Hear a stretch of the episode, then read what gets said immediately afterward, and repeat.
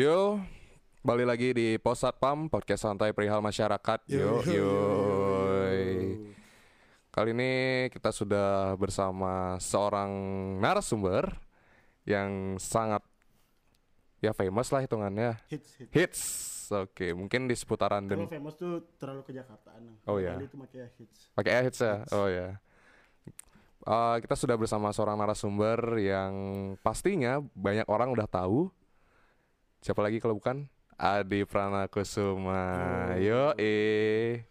Beli boya cucun bupati. Sedap. Boya pana pegawai negeri.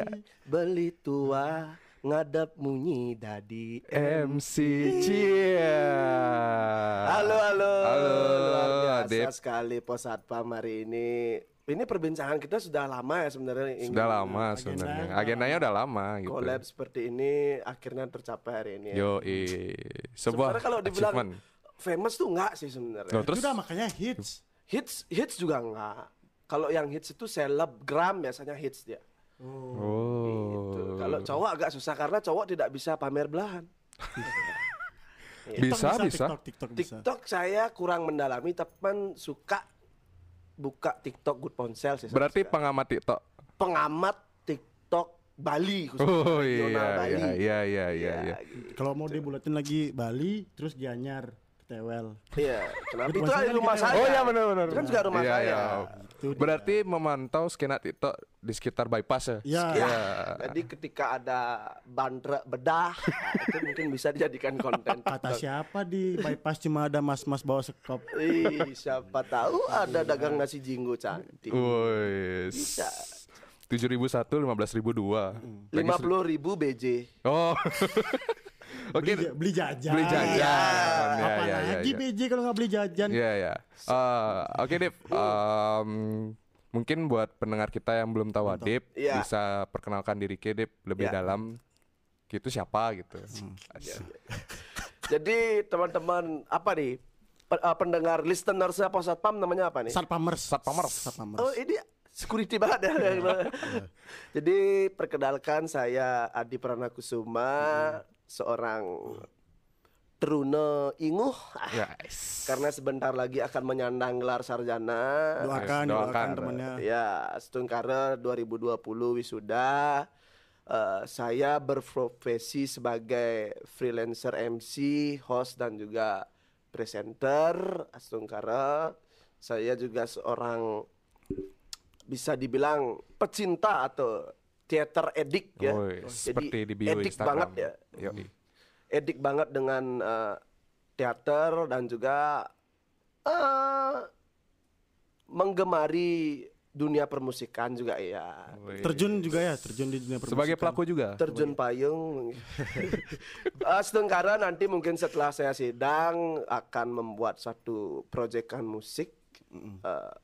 Dengan kalian yang minta bantuan hari ini, Bapak Gian Satria nanti ditunggu aja. Gian Satria pelukis frekuensi sedang. Siap. Astun Kara nanti didoakan setelah saya sidang akan fokus membuat materi ataupun masuk ke dunia musik seperti itu aja sih. Ya. Kalau tadi Ki bilang apa namanya? Kata dia sempat nyinggung-nyinggung bahas selebgram tuh. Iya. Anda saya lihat belakangan ini sering mereview makanan. Oh, iya benar. Review saat teman. Anugerah Tuhan. Dengan tagline anugerah Tuhan. Yang sangat nikmat bumi dan langit. Iya. Yang di mana? Iya. Selebgram hits itu berangkatnya pasti dari situ. Iya benar. Iya. Berangkatnya dari kalau nggak review makanan mungkin endorse baju gitu. Kalau saya rencana review mantan sih. Boleh. Jadi biar tahu untuk yang nextnya tuh gimana. Iya. Berarti kita kan, ini mantan ini saya review bangkiangnya huruf S. Jadi kan leko aneh mantan. Iya. Mulia sekali. Berarti kita, Adip ini jadi kayak yang tukang review gitu ya. Tukang review entah itu makanan atau baju, entah itu mantan juga ya. Bisa. Ya, berarti golongannya ada influencer juga nih. Influencer di circle sendiri tapi nge-review keluarga orang lain saya enggak mau. Cobalah. Bahasa begitu campuri urusan rumah tangga orang lain. Anda ini hanya Anda. Anda. Jadi Ki memulai kenapa bisa jadi review-review. Ya, jadi gini ya. Temen. Mungkin di luar sana banyak yang mengatakan bahwasannya, oh Adip nih cita-citanya selebgram banget, cita-cita jadi apa ya? Pokoknya hits lah gitu. Sebenarnya ketika saya mereview makanan itu berangkat dari suatu keadaan sosial, di mana kita di tengah pandemi ini banyak sekali orang-orang yang berjualan untuk survive, untuk bertahan hidup, dia harus berjualan. Benar, mau nggak mau, tiba-tiba teman yang dulu berprofesi sebagai pedagang, tiba-tiba jadi pedagang. Kan emang pedagang, Bapak. Soalnya awalnya doi HRD jadi pedagang baru, sesuatu yang baru. Tapi kan banyak juga kondisi pandemi yang kayak gini, yang mungkin kerjanya di kantoran atau di hotel pasti nggak mau survive dengan berdagang. Gitu. Iya. Dan di sini posisinya Adi Pranakusuma membantu mereka. Membantu dalam artian seperti ini. Ketika orang berjualan, problemnya adalah bagaimana cara menjual produk mereka. Promosi ya. Nah, permasalahannya adalah promosi. Promosi saat ini yang paling banyak dicari, yang paling besar impact-nya adalah mengendorse selebgram ataupun influencer. Di ranah Instagram salah satunya. Karena di TikTok pun juga bisa sebagai media marketing sekarang. Nah, ada paradigma seperti ini. Mereka ingin menjual satu produknya, ingin mempromosikan produknya, namun mereka tidak punya biaya lebih untuk membayar selebgram dan influencer. Betul, di tengah, apalagi di tengah pandemi seperti ini. Nah, mempromosikan atau mereview produk ini adalah menurut saya adalah suatu aksi kemanusiaan untuk membantu orang bertahan hidup, gitu loh. Karena saya terinspirasi dari teman-teman saya, ada dulu namanya Kopi Untuk Semua yang dilaksanakan oleh Wayan Surya, owner Ragil, di Berbagi Ragil, Kopi, dan Ragil, owner dari Sampai Rumah, sudah ada di GoFood juga sekarang ya. Saya terinspirasi oleh mereka. Mereka membagikan kopi ke jalanan untuk orang-orang yang ada di jalanan. Ya meskipun tidak semua orang mencintai kopi, menyukai kopi, tapi ada aksi kemanusiaan di dalamnya. Nah, belum lagi seperti rekan saya Ananda Priantara, dia punya platform namanya Satu Padu. Banyak sekali program-program kemanusiaannya yang sudah dibuat, dan juga di tengah pandemi ini juga sempat berbagi sembako. Lantas pada waktu itu saya berkaca nih, apa yang bisa saya lakukan? Karena saya tidak bisa membuat platform sebesar Satu Padu, saya tidak bisa membuat kopi seperti Surya, dan tidak punya semangat seperti Ragil. Akhirnya saya memutuskan untuk mereview barang jualan teman-teman ke Instagram saya berupa konten snapgram atau Instastory. Berarti Instastory seperti itu. Jadi ini adalah salah satu aksi kemanusiaan menurut saya, karena membantu orang promosi adalah membantu keberlangsungan hidup orang lain. Benar-benar. Gitu. Berarti selebgram itu bukan labelnya cuman mereview makanan doang. Berarti itu ada yang berangkat dari aksi kemanusiaan juga. Tapi banyak juga nih Dip. Dia jadi seorang selebgram tuh basicnya dari patah hati. Mungkin contohnya kayak audit gitu. Kenapa bisa patah hati jadi selebgram? Dia kebanyakan nulis konten di snapgramnya. Ya karena waktu itu dia sempat kayak ada konflik gitu sama cowoknya. Dan itu dijadikan sebuah konten untuk dia gitu. Berarti kan sepengetahuan kita. Ya sepengetahuan kita. Menurutku pribadi kan menjadi seorang selebgram itu banyak banget basicnya lo, mungkin kayak di review makanan, dan juga basicnya di aksi kemanusiaan, dan juga basicnya juga karena patah hati gitu. Karena patah hati dia mungkin memperbaiki dirinya, dan karena mungkin dia punya good looking, jadinya banyak kayak ya ketolong lah ya sama good lookingnya. Good lookingnya, dan mungkin banyak kayak produsen-produsen atau perusahaan-perusahaan yang pakai jasanya dia gitu. Pakai dia. Jasanya. Pakai jasanya. Pakai jasanya. Oke. Mungkin karena patah hati ini juga bisa merubah segalanya ternyata ya. Jadi gini ya, sebelum kita masuk ke ranah patah hati jadi selebgram ya. Kembali lagi ke tujuan saya. Sebenarnya saya di sini saya garis bawahi, saya bukan selebgram ataupun influencer. Belum ya, tapi gerakan saya ini ingin menginspirasi teman-teman di luar sana yang menyandang status sebagai selebgram ataupun influencer di tengah pandemi ini berusaha untuk menggratiskan endorsement free paid promote lah istilah. Dan itu pun ternyata sudah terjadi sekarang. Banyak yang ngelakuin. Di tengah pandemi itu saya kira saya sempat mensurvei ini teman-teman di selebgram, jadi saya chat, saya DM, ternyata mereka sudah melakukan hal itu. Sebelum saya melakukan hal itu pun ternyata dia sudah memiliki pemikiran seperti itu. Tetapi di sini perlu digarisbawahi pula, mereka tidak bisa gembar-gembor kalau ini gratis nanti banyak yang masuk. Bahkan ada selebgram, ya salah satu selebgram teman saya yang saya tanya, kenapa kamu nggak bilang di SG-mu kalau kamu menggratiskan semuanya? Ya, alasannya pertama nanti terlalu banyak masuk. Mereka juga perlu memilah dan memilih mana produk yang akan direview. Memilah dan memilih dalam artian gini. Ketika ada satu orang pedagang yang memberikan misalkan donat gitu. Terus besoknya donat lagi. Yang pertama kan udah dibilang enak, yang kedua masa dibilang enak lagi, plain plan jadinya. Jadi kalau produk itu satu jenis aja. Begitu. Dan lagi ketika pandemi ini berakhir, takutnya yang gratis keterusan. Selebgram nggak punya uang, kiri nggak bisa perawatan segala macam. Ya begitu. Jadi gerakan ini sempat saya bahas juga ketika saya membuat perbincangan live Instagram dengan salah satu staf ahli presiden bidang milenial dan inovasi, Kak Billy Mambrasar. Saya sebutkan di sana bahwasanya ya saya ingin membuat paradigma teman-teman yang memiliki followers banyak ini bergunalah untuk masyarakat di tengah pandemi seperti ini gitu. Kalau bahas ke patah hati ya. Patah hati jadi selebgram gitu maksudnya atau gimana? Berangkatnya tadi dia jadi dia sering konten di Instagram. Mungkin karena lebih gini sih aku observasinya, kayak dia nih patah hati, broken heart, berat nih. Dan karena dia punya motivasi buat aku harus menghilangkan rasa sakit ini, mungkin dia entah buat konten, buat TikTok atau apapun itu yang entah ini juga apa namanya, latar hitam tapi tulisannya numpuk. Sampai kecil-kecil gitu kan. Mungkin buat entah kontennya, konteksnya yang mungkin bagi kita positif dan mungkin bagi orang-orang negatif, sampai banyak orang yang melirik. Wah, orang ini atensinya engagementnya gede. Kita bisa pakai orang ini buat di produk kita gitu misalnya. Nah, terlepas dari itu, pas kita mau bahas tentang patah hati nih, Dip. Kan patah hati itu bisa merubah segalanya loh, entah dari orang biasa, dan karena patah hati dia bisa jadi sukses kayak gitu. Tapi sebelumnya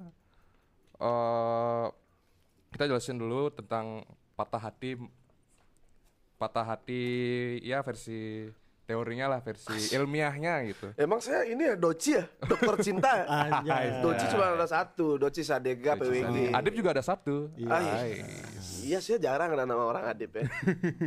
Mungkin anakku nanti Adib namanya. Kok begitu? Ya biar sama karismanya. Gitu. Karisma emang motor, Pak. Supra lah. Supranatural. Sogun lele lah. Patah hati. Patah hati adalah metafora umum yang digunakan untuk menjelaskan sakit emosional. Itu menurut siapa itu? Ini menurut Wikipedia. Oh, iya. Menurut Aris Pedo, menurut Dodeseon. Sakit emosional atau penderitaan mendalam yang dirasakan seseorang setelah kehilangan orang yang dicintai melalui kematian, perceraian, putus hubungan, terpisah secara fisik, atau penolakan cinta. Penolakan ini cinta. Saya memberikan gimana ini? Memberikan ya menurut Anda dulu lah. Menurut siapa sih patah hati itu, Dip?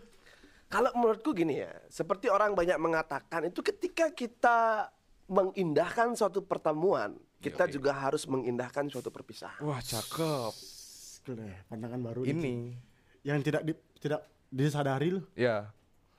Karena gini sebenarnya.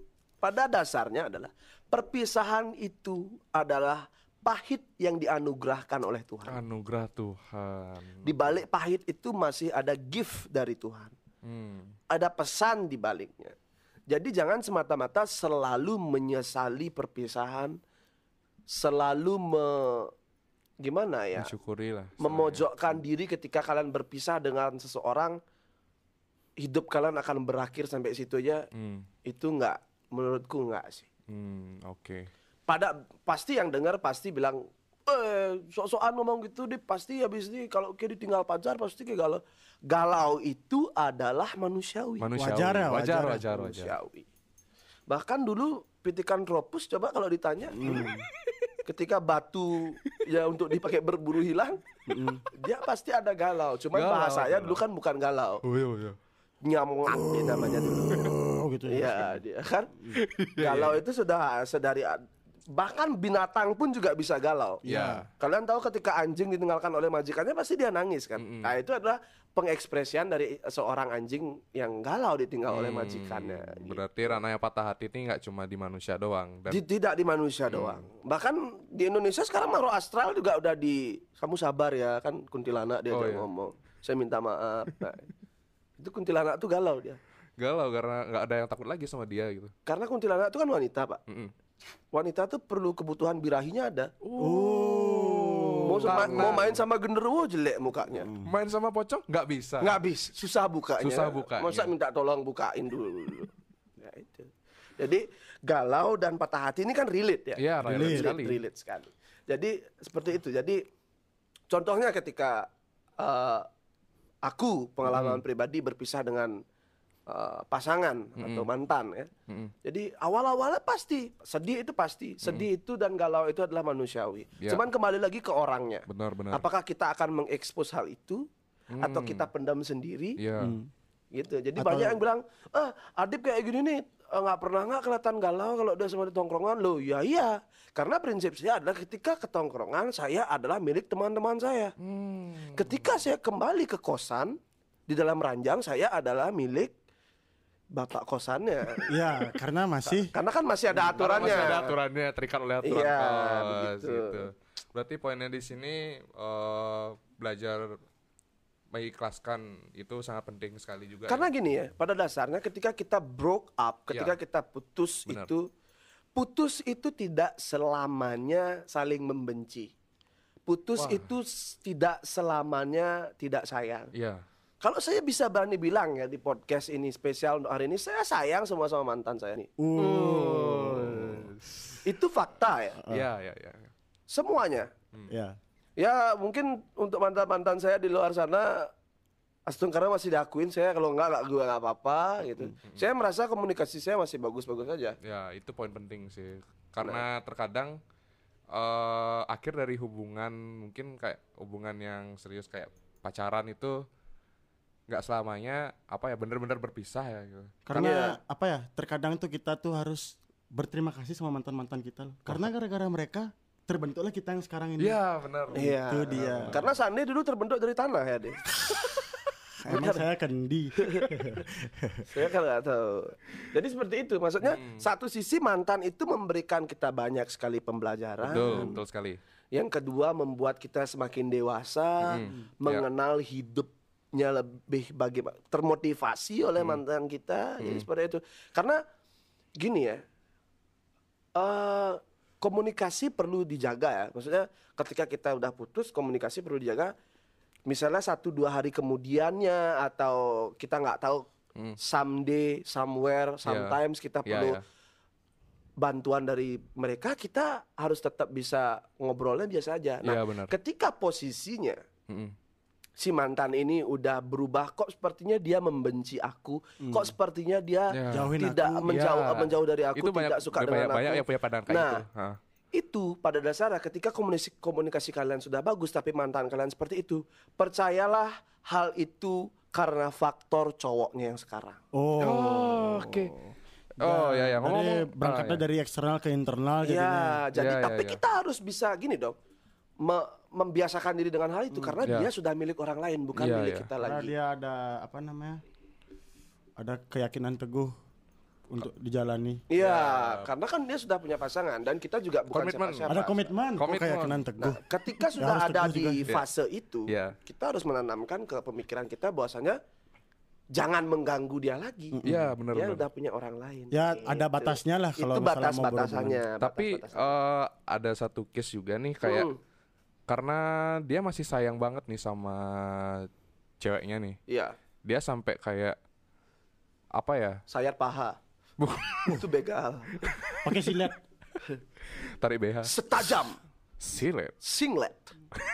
Jadi dia apa ya, kayak dia masih sayang banget nih sama ceweknya. Dia berusaha apapun gimana caranya biar dia bisa balikan. Tapi posisinya si cewek ini udah punya cowok gitu.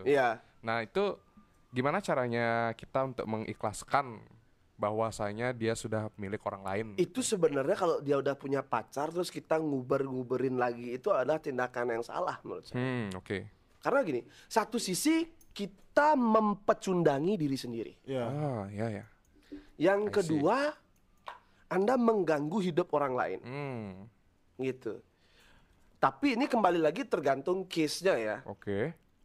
Siapa tahu si cewek ini udah punya pacar, tapi si cewek ini mungkin curhat lagi ke kita dengan perilaku cowoknya yang tidak dia bisa terima, dan dia mengatakan kita masih lebih bagus daripada cowoknya itu. Ya wajar kita menyerupai itu. Nah, ya, terkadang itu yang jadi selah untuk mantan masuk. Masuk apa?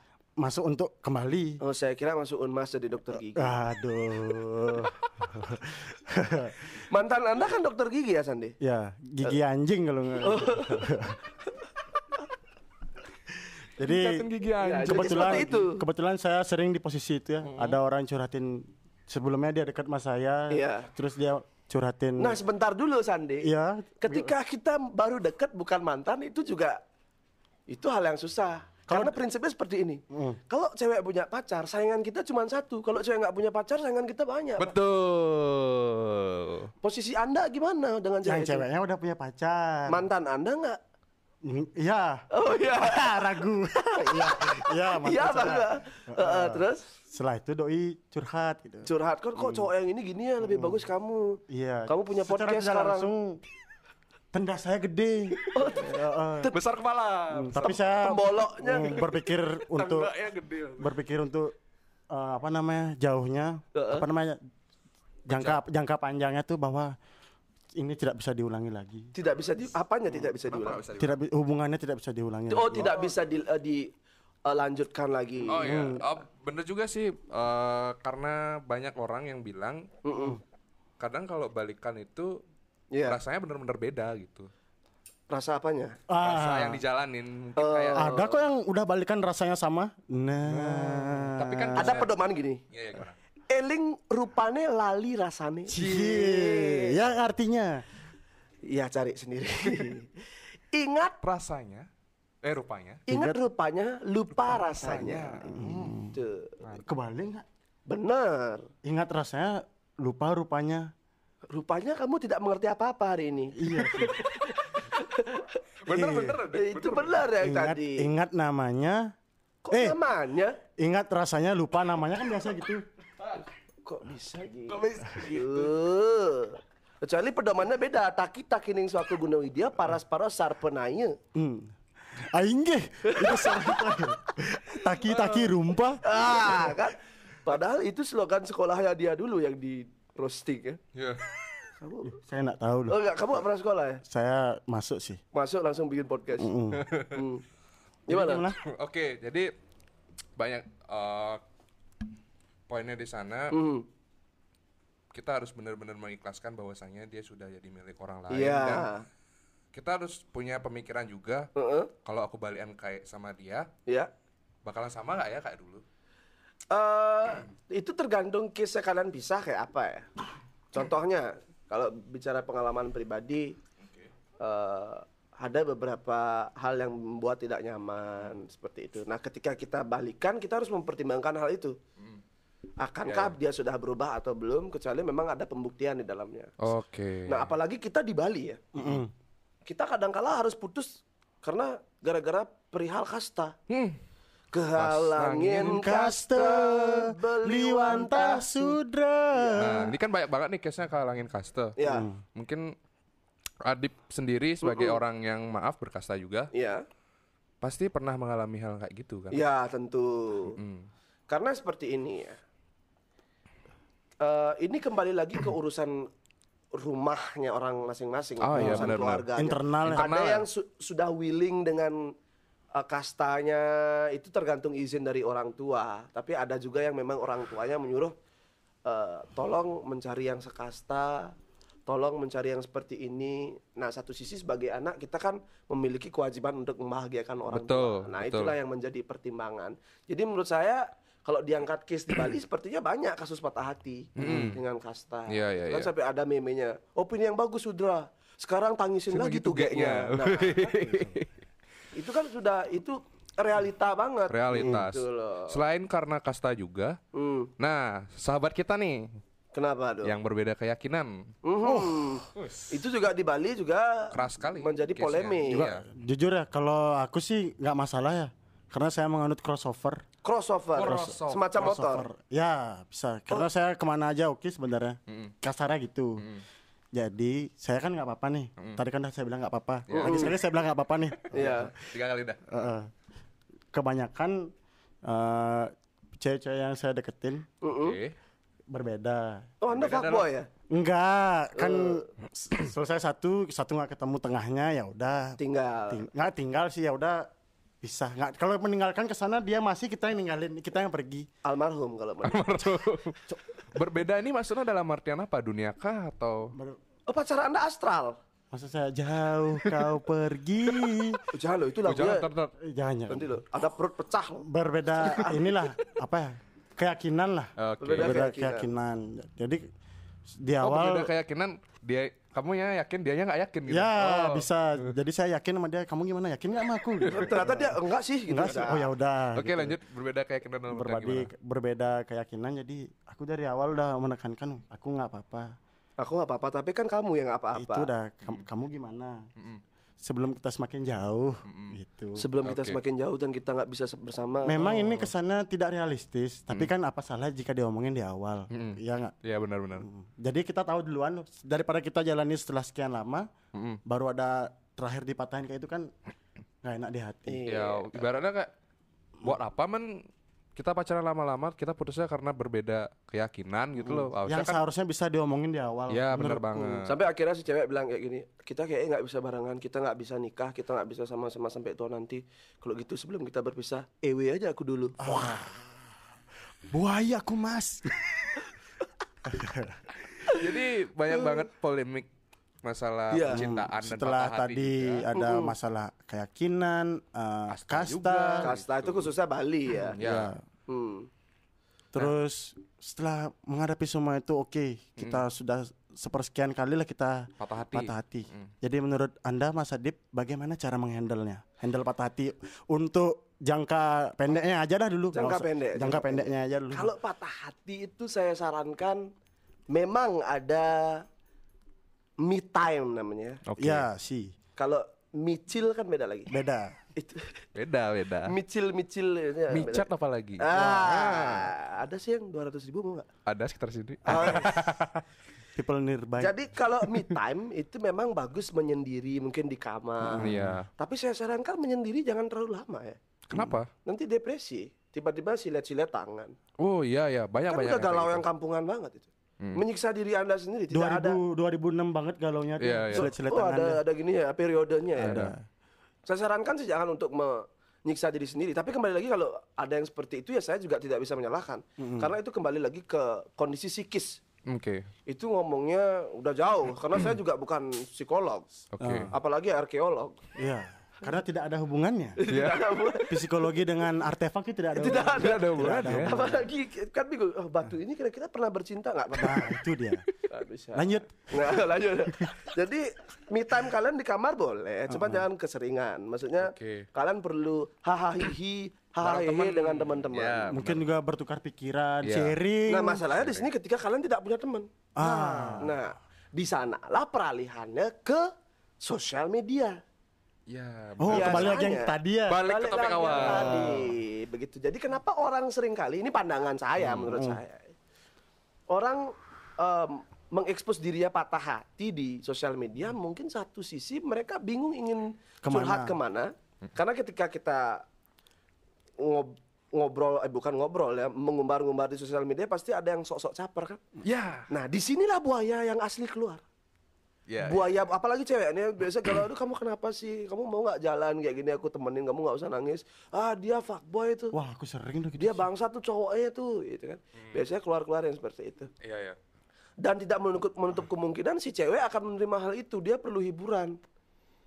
Kalau cowok biasanya agak malu untuk mengumbar kegalauannya di sosial media. Betul. Karena kelihatan apa ya, nerd banget. Kayak nyari atensi banget sih. Iya, kayak caper banget. Siapa sih, jijik gitu. Lagian juga apa namanya, presentasenya untuk ada reply dari cewek-cewek itu kurang. Kamu kenapa tuh, kayak nggak mungkin cewek-cewek kayak gitu. Paling bilang jijik ke gitu.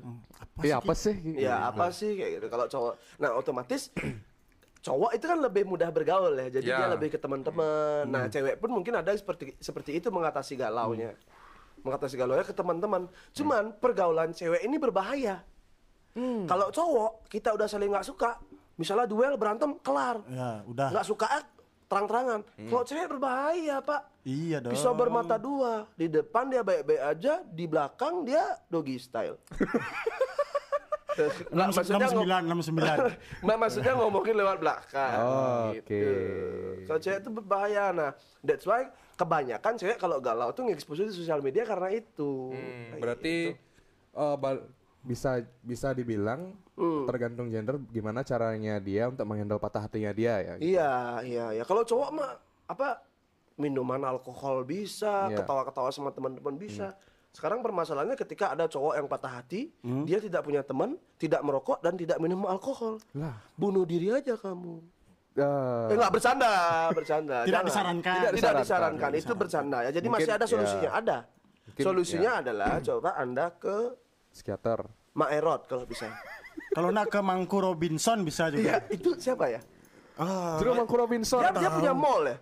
Gak tahu nih dia. Jero Mangku kekinian. Yang online loh, yang bisa nyembuhin virtual. Oh, yang gondrong. Iya, gondrong. Soalnya nggak tahu. Gondrong pakai kacamata, kurus. Iya, tahu. Temboknya kuning. Pemangku zaman now. Oh, zaman now.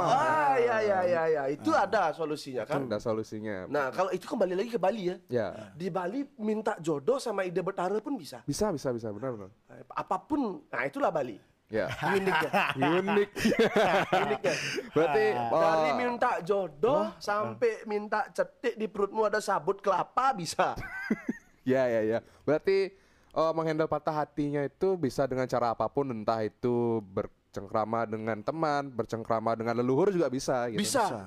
Nah, gitu. Tapi jangan sampai ada pemikiran, aku ditinggalin sama pacarku, aku harus bunuh diri. Enggak, jangan. Emang Anda Deadpool, the end of my life gitu modelnya. Deadpool dibom kan, tumbuh lagi tangannya. Bener. Karena doi mutan.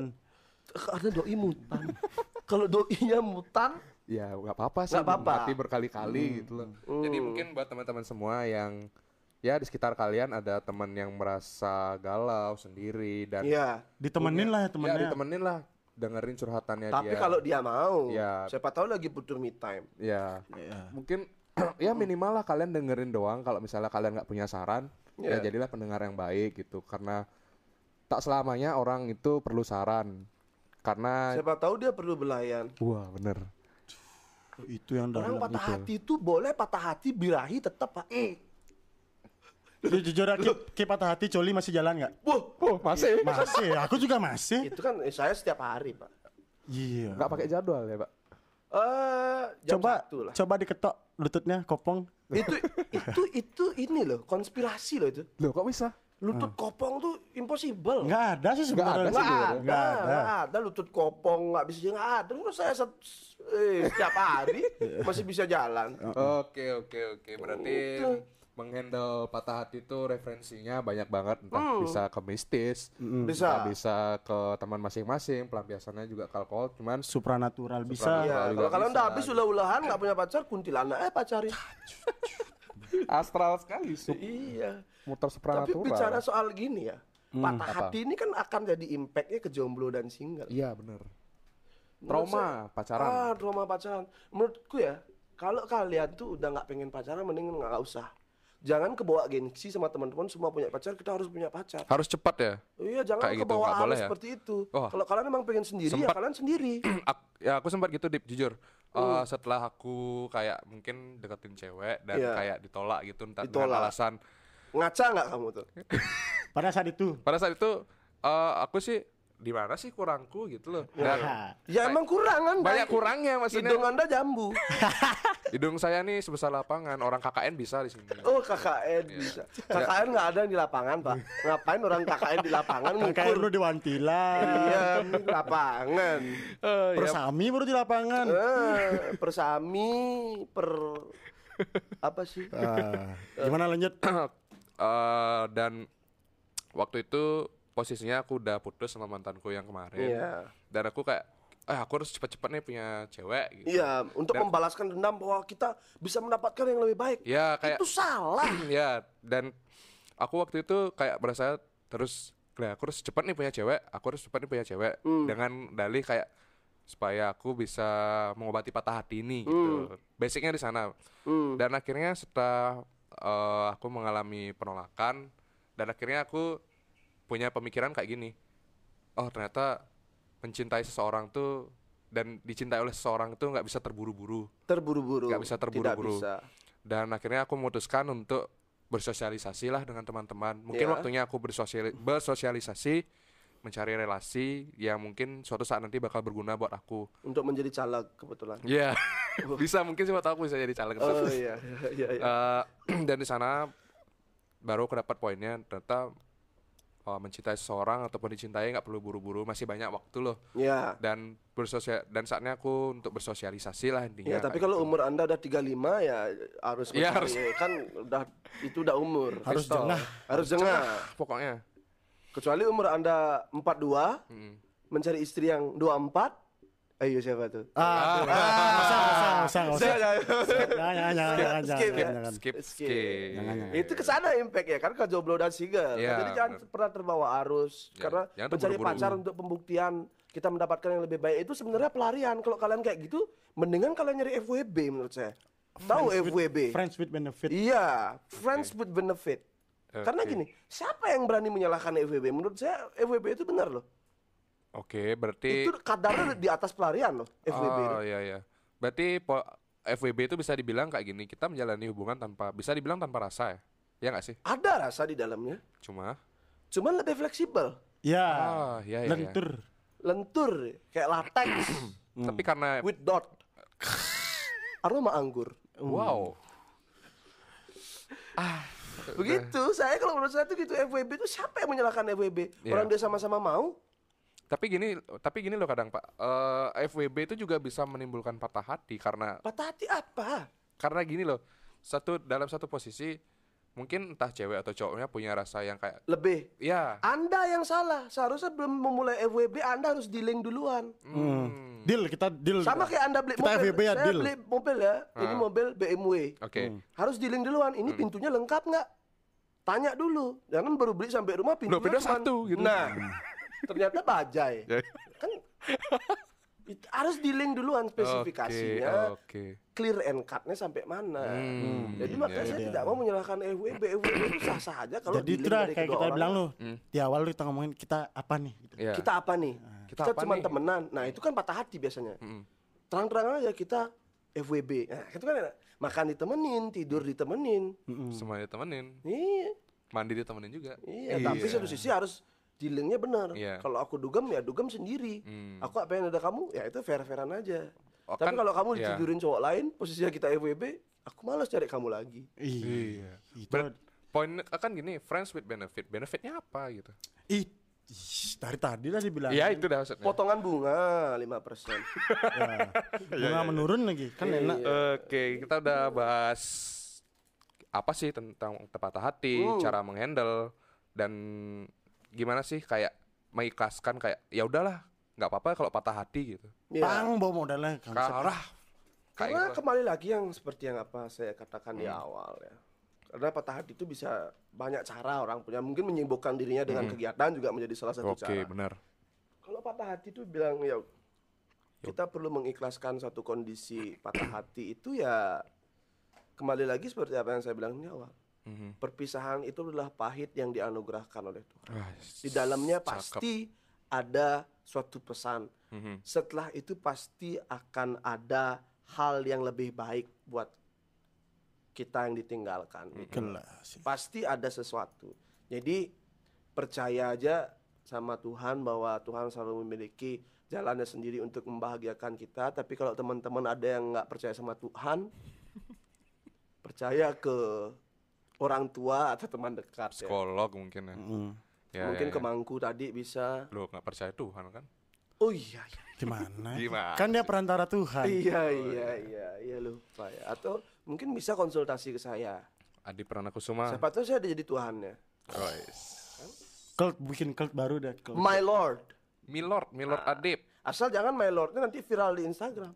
Oh, jangan. Bahaya. Jangan. Instagramnya mau di ban. Nggak bisa nyari Adi Pranakusuma nih. Mau nostalgia. Ya? Lu kok nggak bisa di search? Nggak bisa di search. Nah, itu bahaya. Jangan sampai menjadi Lord yang itu. Iya.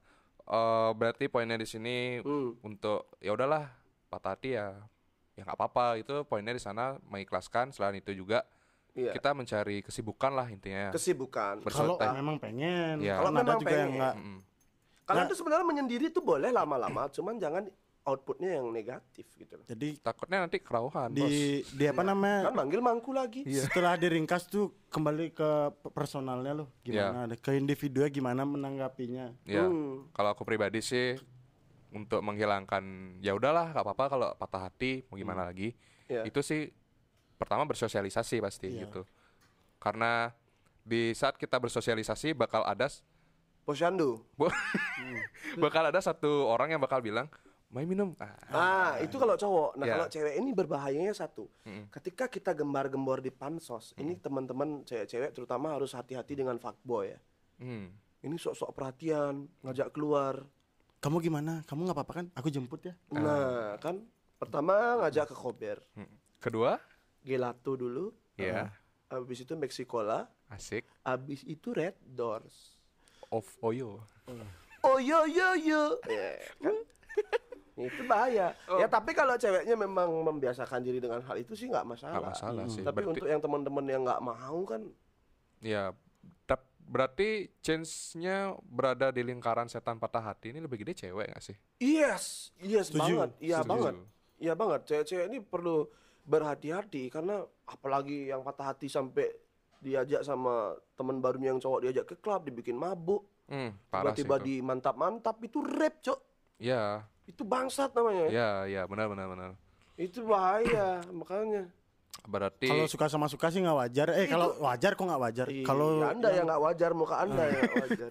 Untung nggak ngeliatin muka. Hai. Berarti menurut persepsi kita pribadi buat teman-teman cewek mungkin ya. Boleh sih cerita ke teman-teman karena kita kan udah bahas tadi chance-nya atau kesempatannya mengalami berada di lingkaran setan patah hati itu cewek. Dan ceritanya pun harus milih-milih loh orang. Ya, kalau bisa itu. Sama orang-orang terdekat. Ya keluarga lah. Kalau bisa saya sih kebetulan saya lagi nyari FWB sekarang. Wow. Oke. Ya. Terima kasih Dip sudah bincang-bincang.